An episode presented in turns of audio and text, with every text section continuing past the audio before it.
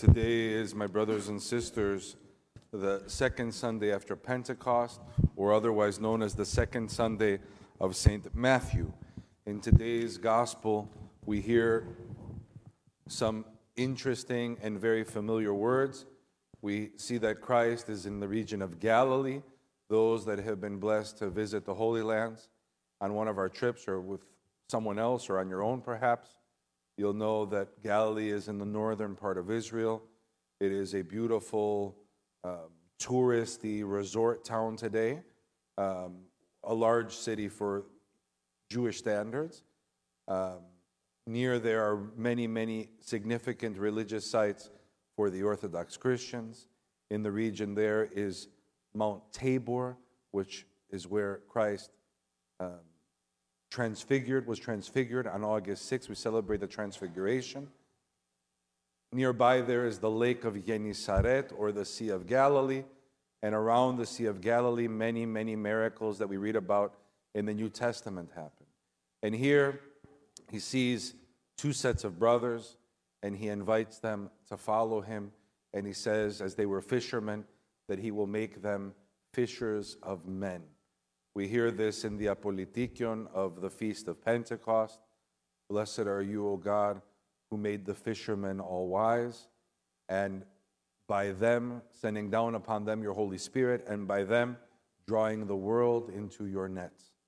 This, of course, is not a trap, but it is literally drawing the world into the net of faith, drawing the world into a net of love, drawing the world into a net of salvation and here is, in many ways, the beginning of the story because Christ calls the first four, those four, James and John, Andrew and Simon, and they follow him, which was not easy. It took a lot of faith, it took obedience for them to do so. They had not yet understood who Christ was, at least who he really was. They learned completely after the resurrection, after receiving the Holy Spirit, is when they realized who indeed he was truly. And we see the beginning of the church on Pentecost. The important thing today for us is, of course, that we understand the historical sense of the reading. But as we know, as we say all the time, the history is important, but there's always a deeper understanding for us individually and as a community. And that is that the words, follow me, were not meant only for the apostles, but they were meant for all of us. Today, as we hear Christ saying to the apostles, Follow me, he is saying, speaking also to us to follow him. And he is speaking to us to assist him in drawing the world into the net of faith, to draw the world into the net of love, to draw the world into the net of salvation. This is there are many ways we can do this. You know that the Great Commission, which says, go and, Christ says, go and baptize all people, we are told to go out and teach and baptize and bring people to the church. And I think there's a aggressive way of doing this in proselytizing where you go out as missionaries we go and we try to find people and teach them and say come to the church and we'll, we're going to catechize you and baptize you that's one way which has not been very much the way of the Orthodox.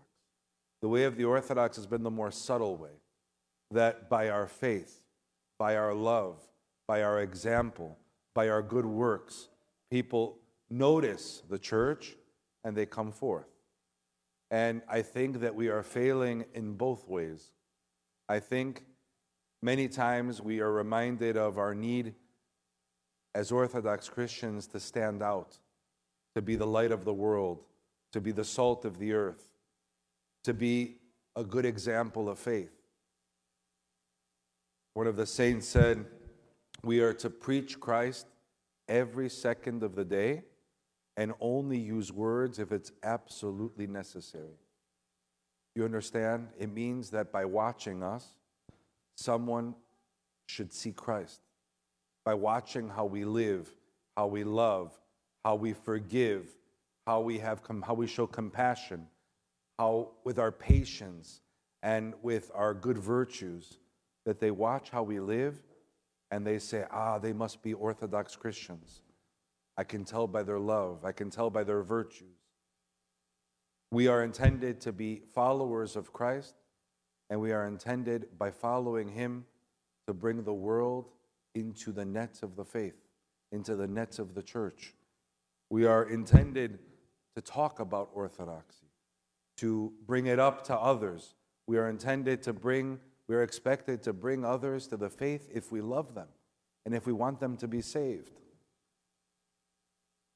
We've been talking much lately about how people have a, an expectation that the church needs to conform to modern teachings. And we've said many times that faith, the truth can't change. The truth is the truth, and if it changes, it becomes a lie, or it was a lie. The church is in the world, but it is not of the world. We have, given, we have been given such beautiful freedom to live however we want, to choose to do whatever we want, even the wrong thing. God loves us so much, He lets us pick even the wrong thing. The church tells us the best way. And therefore, it is not our purpose as followers of Him to change what the church believes and teaches. The only thing that can change is how we live.